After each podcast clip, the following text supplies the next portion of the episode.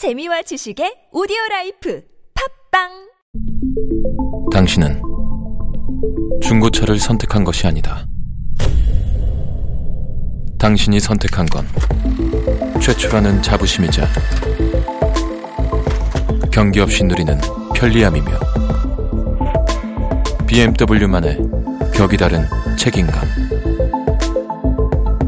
당신은 BMW의 선택을 선택했다. BMW 프리미엄 셀렉션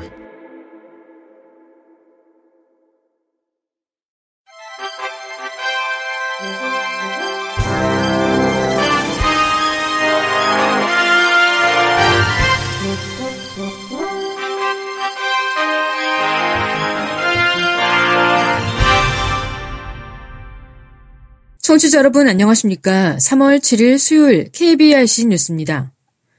장애인들의 지구촌 최대 겨울 스포츠 축제인 2018 평창 동계 패럴림픽이 모레 막을 올립니다. 평창 동계 패럴림픽은 모레 저녁 8시 평창 올림픽 스타디움에서 열리는 개회식을 시작으로 18일까지 이어집니다. 이번 대회는 사상 최대 규모인 세계 49개국 570명의 선수가 참가하며 선수들은 80개의 금메달을 놓고 경쟁을 펼치게 됩니다. 한국은 금메달 1개, 은메달 1개, 동메달 2개로 종합 10위를 목표로 내걸었습니다. 이번 대회에는 북한이 선수 2명을 파견해 남북 선수단의 공동 입장이 진행됩니다. 패럴림픽에서 남북 선수단이 나란히 입장하는 것은 이번이 처음이며 패럴림픽 개회식에서 전체 49개 참가국 가운데 마지막 순서로 남북이 함께 입장할 예정입니다. 장애인들이 오는 9일 개막하는 2018 평창 동계 패럴림픽의 분위기 띄우기에 나섭니다. 서경덕 성신여대 교수는 어제 서울시 장애인 복지시설협회 소속 장애인 가운데 SNS에 능한 20명의 청년으로 평창 패럴림픽 장애인 홍보단을 꾸려 탐방을 나간다고 밝혔습니다. 이들은 이날 평창과 정선, 강릉 지역을 방문해 각종 경기장을 소개하고 주변 맛집과 문화 유적 등을 돌아보면서 SNS로 대회를 알렸습니다. 홍보단은 대회 기간 한 차례 더 개최 지역을 찾아가 국내외 홍보 활동을 벌입니다. 홍보단의 모든 경비는 배우 김윤진과 김병지 스포츠문화진흥원 김병지 이사장이 지원합니다.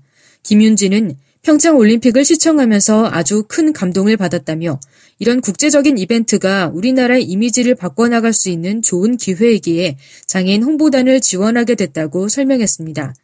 김병지 이사장은 패럴림픽 홍보에 장애인들이 직접 나선다는 이야기를 듣고 후원을 결심했다며 SNS로 더 큰 감동을 선사할 것으로 기대하며 늘 응원하겠다고 격려했습니다.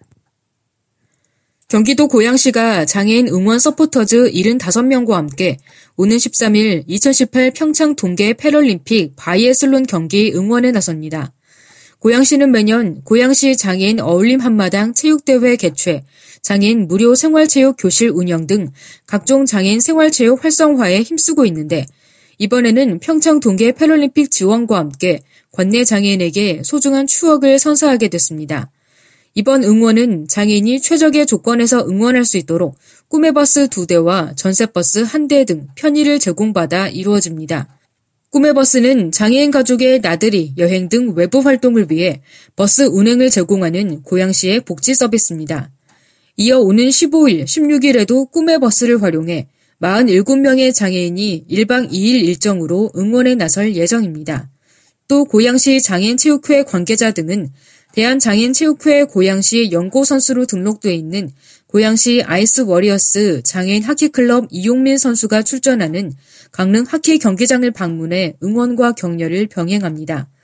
한편 고양시는 올해 1월 평창 동계올림픽 조직위원회와 업무 협약을 체결하고 대회 기간 중 고양시 홍보 부스 설치, 셔틀버스 지원 등 2018 평창 동계올림픽 지원에도 적극 나선 바 있습니다. 경기도 이천시에 장애인 복지시설을 총망라한 장애인 복지 요람이 들어섭니다. 이천시에 따르면 2014년부터 이천시 신둔면 일대에 대규모 이천시 장애인 종합복지관 건립 사업을 추진하고 있습니다. 복지관은 부지 면적 13,774제곱미터, 지상 2층 규모로 내년 초 완공됩니다. 복지관에는 언어치료실, 물리치료실, 작업치료실 등 10곳 이상의 재활시설과 함께 장애인 주간 보호센터가 갖춰집니다. 그동안 장애인들은 장애인을 위한 종합복지관이 한 곳밖에 없는 데다 공간도 협소해 불편함을 겪어왔습니다. 시는 장애인 복지관이 완공되면 기존 복지관을 이용하던 장애인들의 불편이 완벽히 해소될 것으로 내다봤습니다.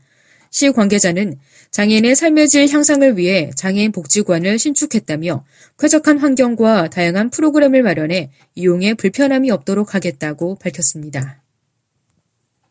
충남 아산시는 한국장애인개발원의 지원을 받아 아산시 중앙도서관 1층 북카페에 중증장애인을 채용한 카페 아이갓 에브리띵 개소식을 가졌습니다.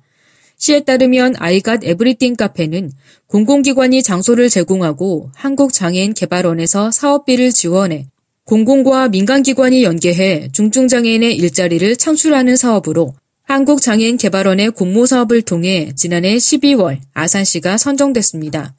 카페 운영은 아산시가 장애인 기관, 단체, 시설을 대상으로 공모를 통해 한국농아인협회 충남협회 아산시 지회가 운영하게 됐으며 카페 인테리어 및 시설 설치, 표준화 장비 구입을 마쳐 지난 5일 개소하게 됐습니다. 개소식에는 송명희 복지문화국장, 김규철 한국장애인개발원 경영본부장, 임승택 한국농아인협회 이사, 노윤철 충남농아인협회장, 김성환 아산시 농아인 지회장을 비롯해 시의회 의원, 장애인단체 관계자 및 장애인 당사자 등 100여 명이 참석했습니다. 송명희 복지문화국장은 장애인에게 가장 중요한 것은 안정된 소득 보장 및 사회 참여 확대를 위한 맞춤형 일자리를 제공하는 것이다. 아산시에서는 장애인들을 위한 양질의 일자리 확대를 위해 노력하겠다며 장애인에 대한 편견을 없애고 중증장애인의 일자리를 창출하기 위한 카페이니만큼 시민 여러분들의 관심과 응원도 당부한다고 말했습니다. 부산 지역 복지관과 정책 정보를 한 곳에 모은 복지 포털 사이트가 새롭게 단장했습니다. 부산시 장애인 종합복지관은 장애인 복지정보 종합 포털 복지뱅크를 새로 꾸며 다시 가동한다고 6일 밝혔습니다.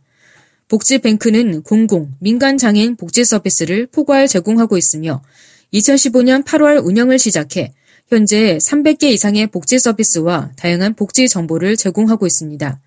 복지관은 개편한 복지뱅크에 장애 유형, 욕구, 생애 주기별 맞춤 복지 서비스, 지역 내 다양한 유형의 복지시설, 지역 장애인 복지 참여, 지원, 행사 소식, 생애 주기별 복지 정보 등을 제공하는 기능을 추가했습니다. 시각장애인 가수 김지호가 첫 싱글을 발매합니다.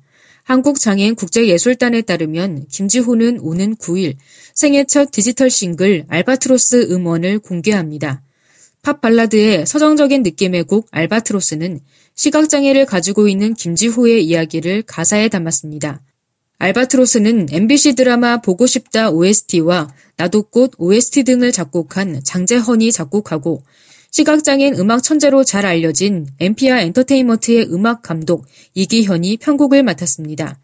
김지호는 비록 볼 수 없는 장애인이지만 꿈을 향한 도전과 용기는 그 어떤 사람 못지않고 높고 강하다는 것을 노래를 통해 이야기하고 싶었다며 장애가 있어도 사랑하는 사람과 가슴 아픈 이별을 했어도 우리가 희망을 포기하지 않는다면 알바트로스처럼 가장 멀리, 가장 높게 비상할 수 있다는 것을 전하고 싶다고 말했습니다.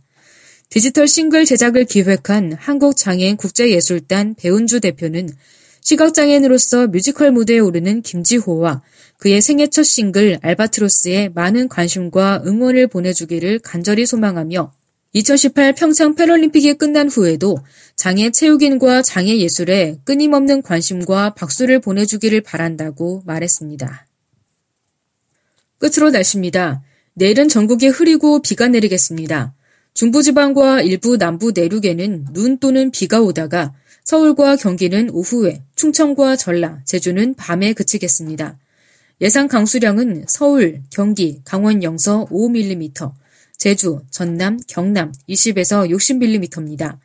제주 산지와 경남 남해안은 최대 80mm가 넘는 많은 비가 내릴 수 있겠습니다.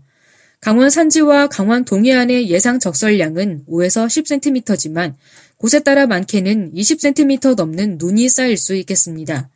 내일 아침 최저 기온은 0도에서 7도, 낮 최고 기온은 2도에서 8도로 예상됩니다. 아침까지는 평년과 비슷하겠지만 낮부터는 기온이 떨어지고 바람도 강하게 불어 체감 온도가 내려가겠습니다. 바다의 물결은 서해 먼바다에서 0.5m에서 4m, 남해 먼바다에서 2m에서 5m, 동해 먼바다에서 1.5m에서 5m 높이로 일겠습니다. 이상으로 3월 7일 수요일 KBRC 뉴스를 마칩니다. 지금까지 제작의 권순철, 진행의 홍가연이었습니다. 곧이어 장가영의 클래식 산책이 방송됩니다. 고맙습니다. KBRC